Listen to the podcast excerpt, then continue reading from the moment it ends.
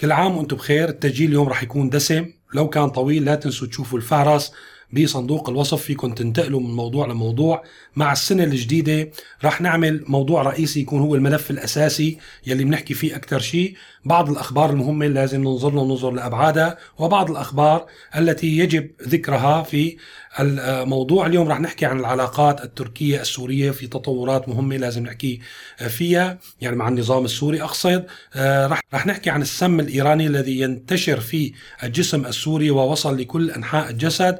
راح نحكي عن تحركات ميدانية بعد عطلة الأعياد وترجمة للاتفاقات الدبلوماسية بين قوسين التي حدثت في أستانا وغيره. وأخيرا راح نحكي عن أنه يا ويلكم من المنجمون إذا لم تدفعوا. فإذا مرحبا وأهلا فيكم في أول تسجيل في هالسنة اليوم التنين 3 كانون الثاني عام 2022 كان مفاجئ بالنسبة لي على الأقل وأنا بتابع يوميا وحقيقة عملت شوية بحث ما لقيت. شفت تقرير الإخبارية السورية مراسل الإخبارية السورية التابعة للنظام السوري في أنقرة يجري استطلاع رأي حول انتصار سوريا أي النظام على الإرهاب. رابط التعليق في صندوق. الوصف كان بالنسبة لي هذا مو يعني الحقيقة بدي شوي استفسر حوله أجمع معلومات. ما بعرف إذا كان في تقارير سابقة هل حقيقة في مراسل وأنا يعني ماني ماني بالصورة أو هو صور هالتقرير بشكل غير نظامي أو فعلا السلطات التركية أعطت تصريح للإخبارية السورية لتعمل في تركيا. كل واحدة من هدول لهم دلالات على التوازي كان في حلقة بسبوتنيك إذاعة سبوتنيك حول الاجتماعات الأمنية اللي انحكى عنها بالإعلام بين سوريا وتركيا. تقريبا في تأكيد وهن أكيد بيعرفوا الروس حول هذا الموضوع إنه في اجتماعات أمنية تركية بوساطة إماراتية. آه، طبعا في عدة أهداف منها التعامل مع آه، حزب العمال الكردستاني البي كي كي أو قوات سوريا الديمقراطية في الشمال الشرقي، موضوع حلب، موضوع أدلب إلى آخره، طبعا ما عرفنا كثير تفاصيل ولكن مجرد تواصل بين هذه الأطراف. طبعا التنسيق الأمني أنا بقول لكم موجود. يعني طوال الأزمة طوال العشر سنين الماضية موجود. ولكن على ما يبدو في تطور في التنسيق موضوع التقرير بدنا نشوف شو وراه بنشوف إنه هو يعني في غفلة مني. أنا ما كنت شايف هالنوع من التقارير أو إذا فعلا أعطوا الأتراك تصريح للإخبارية السورية بيكون في يعني تغير لازم نقرأه ونبحث وراه ونفهم شو دلالاته آه، بوقتها. فكان هذا التقرير اللافت حول العلاقات. هلأ أنا ممكن أكد في هذا الخصوص إنه للانتخابات القادمة بسنه 2023 لا يمكن أن يعني تتطور العلاقات أكثر من المستوى الأمني. هلأ بعد الانتخابات فيني كمان أكد إنه المشروع التركي في سوريا لن يتغير بتغير السلطة في حال تغيرات. يعني المشروع التركي في سوريا واضح هو إنشاء هذه المنطقة العازلة وإعادة اللاجئين آه، إليها. هذا الموضوع رح يكون هو هدف لكل وفي توافق عليه من كل الأحزاب التركية. ولكن أسلوب التنفيذ آه، مستوى التمثيل آه، على أي يعني على أي قطاع الخارجية الأمن دبلوماسيا هذا الموضوع ما ممكن نحزر عليه من اليوم. بنصير نحكي عليه بوقتها أو بوقت يعني نسبق هذا الحدث بيكون في صار دلالات بتبين لنا شو رح تكون التطورات في المستقبل. بصادف هالأيام كان آه، ذكرى مقتل قاسم سليماني القيادي في الحرس الثوري الإيراني وطبعا آه، الذي يتم العمل على فرضه علينا نحن شعوب المنطقة كرمز كبطل. هلا بدنا نحكي بهذا الموضوع ويتعلق بهذا الموضوع عدة يعني أخبار تغطيات آه، معلومات أحيانا تسرب مهمة للغاية لازم نوقف عنها. لفت نظري في أيضا في سبوتنيك الروسيه تصريحات لنائب قوة القدس التابعة للحرس الثوري الإيراني. بيقول فيها كلام خطير جدا نحن بنعرفه ولكن هذا الاعتراف. الإيرانيين هكذا ينظرون إلى السوريين والنظام السوري. الإيرانيين يعتبرون نفسهم المخلص وصاحب الكلمة في سوريا. خلينا نشوف شو حكى. بيقول أنه الوقت الذي كانت معظم أجزاء ومحافظات سوريا قد تم الاستيلاء عليها وجميع مناطق مدينة دمشق كانت تحت نيران قذائف الهاون إلا أن الحاج قاسم قاسم سليماني من خلال استخدام عدوا معي القوات السنية والمسيحية والمرشدية والفاطميون من أفغانستان والزينبيون من باكستان والحيدريون من العراق والرضويون من إيران قام بتحويل بتحول في الجبهتين السورية والعراقية وتطهير كافة المناطق المحتلة بعد خمس سنوات إلى آخره. لاحظوا من جلب كل هذه الميليشيات إلى سوريا. هن عم بيقولوا أنه والله حرروها من عناصر تنظيم الدولة ولكن مع الأسف من خمس سنوات بقيت يعني ما بعرف شو لزوم بقائها أصبحت هذه الميليشيات هي المحتلة آه، لسوريا هي صاحبة النفوذ هي سلطات أمر الواقع تتحكم في السكان تتحكم في كل شيء بدون أن يكون لدينا أي طريقة لإخراجها. هلأ ضمن هذا هذا الواقع اللي عم نعيشه بنشوف اليوم إنه الإنسان السوري أو الإنسان في كل المنطقة أصبح إنسان مقهور ويتم الفرض عليه يعني كل شيء حتى رموزه. بذكرى مقتل قاسم سليماني يلي أنا بالنسبة لي كشخص واتوقع على كل السوريين. مو إنه لأنه ينتمي إلى إلى جهة ما لأنه هو رجل آه، مجرم آه، قاتل يعني يعمل آه، في التفجيرات وفي القتل وفي في القصف وفي دك منازل الأطفال والنساء. بالنسبة لي أنا ما رمز لكل السوريين ولكن بدهم يحشروه بأنفنا على إنه رمز. بنشوف اليوم من غزة إلى العراق من غزة إلى مطار بيروت إلى دمشق إلى البوكمال إلى المناطق الشرقية إلى بغداد وكثير من المدن السورية مرفوعة في كل الشوارع صوره قاسم سليماني. يعني إذا بيجي حدا غريب على سوريا بينزل بمطار بيروت لمطار دمشق ما في نزلة فيه راح يشوف صورته على طريق المطار الكبيرة راح يشوفه وهو داخل على سوريا على دمشق باوتوستراد المزة. راح يشوفها بكل الطريق إذا راح بشكل بري بالمدن يلي هيك لتوصل للبو كمال راح يشوفها ببغداد وكثير من المدن السورية على أنه بطل والمحرر. يعني ليكو الكلام واضح إيران تعتبر أنه هو المحرر من خلال استخدام كل هؤلاء وتسخيرهم لتحرير سوريا. من شو ما بعرف. إذا عم يقصد على تنظيم الدولة ما بعرف إذا هذه الميليشيات هي أرحم من تنظيم الدولة الإسلامية ولا بدنا نشوف ليش عم بحكي هذا الحكي. عم بحكي هذا الحكي لأن هذه القوات اللي جلب قاسم سليماني لنا تسرق منا كل شيء. بالبداية ثقافتنا وهويتنا. يعني في جهود كبيرة جعل المجتمع السوري ومنا إنه يجعلوا قاسم سليماني رمز. يعني هذا هو فينا نقول آه، يعني العنوان العريض. وما يتبعه. هذا هو نحن السوريين بنحب الفن بنحب الاختراعات بنحب الثقافة بنحب رموزنا تكون من الأطباء والمفكرين والمخترعين. ما بدنا مجرمين يكونوا نحن رموز إلنا.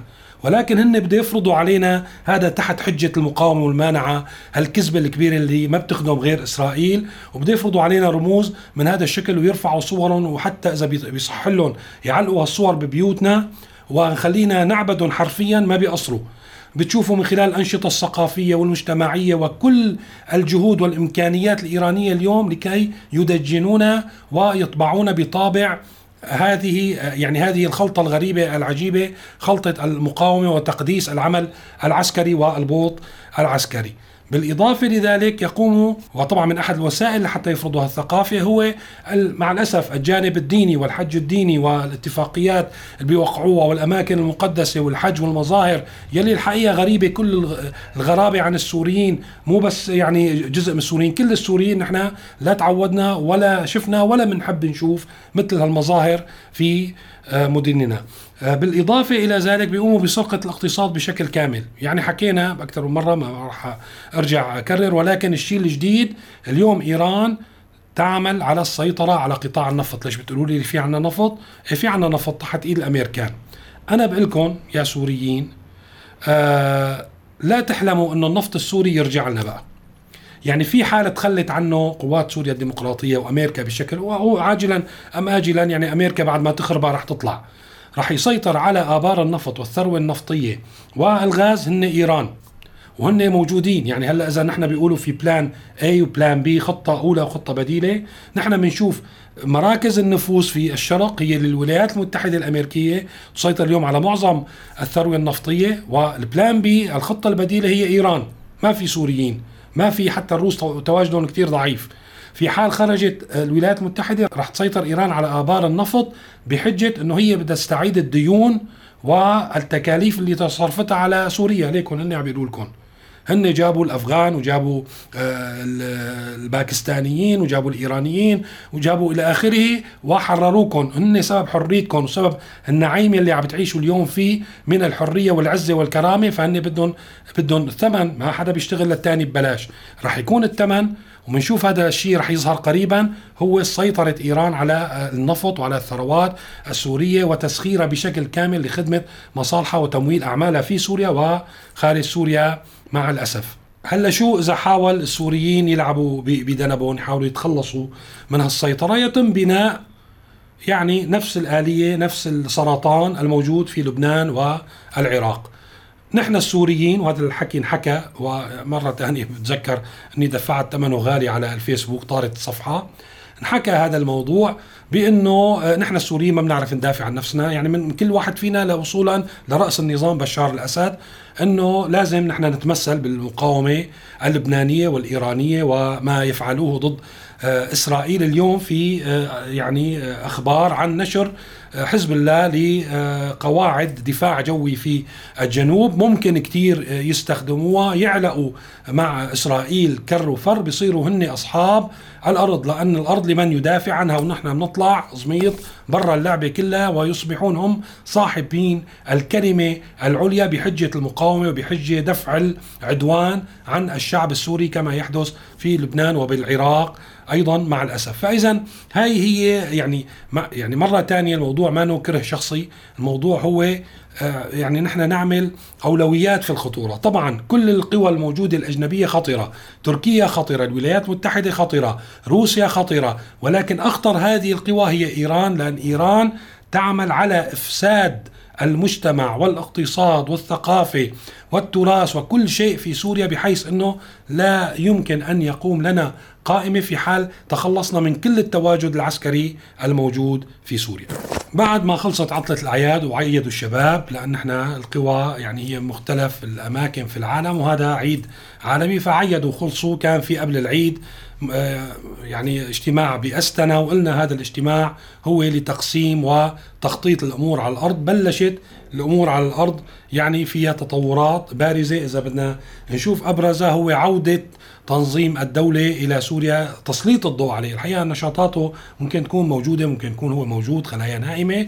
ولكن اليوم إذا بدنا نتابع الإعلام ونتابع أنه صار يعمل عمليات صار في يحكوا عن عمليات تجنيد لشباب لحتى يروحوا ويقاتلوا معه فإذا صار في إعادة هذا البعبع إلى الواجهة. وطبعا هذا بيكون له سبب هو إجراء مزيد من القص واللصق والتغيير الديموغرافي مثل ما تعودنا بيجيبوا بعبع بفوتوه على المنطقة بيقلعوا سكان المنطقة وبيجوا المحررين المسيطرين النهائيين أصحاب المصلحة لينتصروا على البعبع ويبقوا في المنطقة. هكذا فعلت تركيا هكذا فعلت إيران هكذا فعلت الولايات المتحدة هكذا فعلت روسيا بهذه الحجة. إذا هذا البعبع المسمى تنظيم الدولة هو خلينا نقول مثل شركة مساهمة يعني يمكن للجميع الاستثمار فيه وتمويله والتنسيق معه ليحقق مصالح هؤلاء لكل جهة بحسب ما يدفع بحسب ما يمتلك فيه من نفوذ وقوة. الشيء الثاني اللي آه، يعني وضح بهذه الفترة هو تحرك المشاريع. مثل ما قلنا نحن تحركات آه، يعني الميدانية في سوريا ما لها طابع وطني يعني ما لتحقيق المصالح. هن يمكن نحن ما بننتبه ما بندقق على الكلام كثير ولكن هن واضحين الجماعة. فمثلا بتشوفوا قوات التحالف رفعت الجاهزية يعني هي أحد الأخبار في منطقة التنف من خلال فصيل آه، اسمه مغاوير الثورة هو متحالف مع الولايات المتحدة أو يعمل تحت يد الولايات المتحدة. يعني بيقبض رواتبه من الولايات المتحدة هو مع الأسف مرتزق مثله مثل باقي الفصائل. لمواجهة مين؟ النفوذ الإيراني في سوريا. يعني هي معركة أمريكا وإيران. إذا نحن من ننتقل لمثلا آه، وزير الدفاع التركي آه، عمل جولة تفقدية على الحدود على قواته اللي داخل الحدود السورية وأيضا يتكلم على سبيل المثال على مواجهة يعني قوات سوريا الديمقراطية والخطر الذي يتهدد تركيا من هذه القوات. نيجي على روسيا على سبيل المثال بنشوف إنه آه، في تصريحات أيضا آه، وتسريبات صحفية تقول بأن الكرملين الروسي يأمل بأن تكون سوريا شوكة مستقبلية في الجناح الجنوبي لحلف الأطلسي. بنعرف كلنا اليوم في معركة وفي تمدد للناتو باتجاه روسيا من خلال أوكرانيا. روسيا بترد على الناتو من خلال تعزيز تواجدها طبعا هذا آه، مقال منشور في الصحافة الأمريكية. تعزيز وجودها في سوريا وتوسيع هذا التواجد العسكري لكي تكون شوكة في خصر الناتو. فإذا نحن طلعنا برا يعني كل هذه القوى تنفذ مشاريعها الخاصة بدون أن يكون هناك أي حساب لمصالح السوريين ولمستقبل السوريين داخل بلد سوريا. الحقيقة هي الظاهره كانت بين يعني المحللين السياسيين. بنشوف محلل سياسي هو في طرف معين خاصة اللبنانيين منهم. بعد فترة انقلب كليا على الطرف تبعه وصار يعني يشتموا ويتهموا بالخيانة أو بالغباء. ومعروفة هي الأمور وأنا مرة تانية عندي يعني آه، معلومات جيدة وخبرة فيها أنه كانوا المحللين بشكل عام واللبنانيين خاصة منهم يشتغلوا حسب يعني هن نوع من الاستثمار حسب مين بيدفع لهم أكثر بيميلوا للطرف اللي بيدفع لهم أكثر وقت بينقطع الدفع بيصيروا بيهددوا يعني بيهددوا بأول شيء قصف على خفيف ولكن إذا ما رد عليهم بيصير في قصف أتقل إذا ما رد عليهم آه، يعني بالمرة وتم تجاهلهم بيفلتوا. يعني بيفلتوا إلى حد كبير بحيث إنه ممكن ينقلبوا 180 درجة على الطرف اللي كانوا عم يروجوا له. هي الحالة معروفة ولكن اليوم تفاجأت إنه وصلت للمنجمين. في منجم مايك فغالي هو معروف بتشبيحه وقربه من النظام نتفاجأ بإنه أعطى تصريح بأنه يتنبأ بأنه بشار الأسد يتنازل عن السلطة في العام القادم 2000 أو العام الحالي صار 2022 وتم تناقل الخبر الحقيقة حتى من المصادر المقربة من نظام روسيا.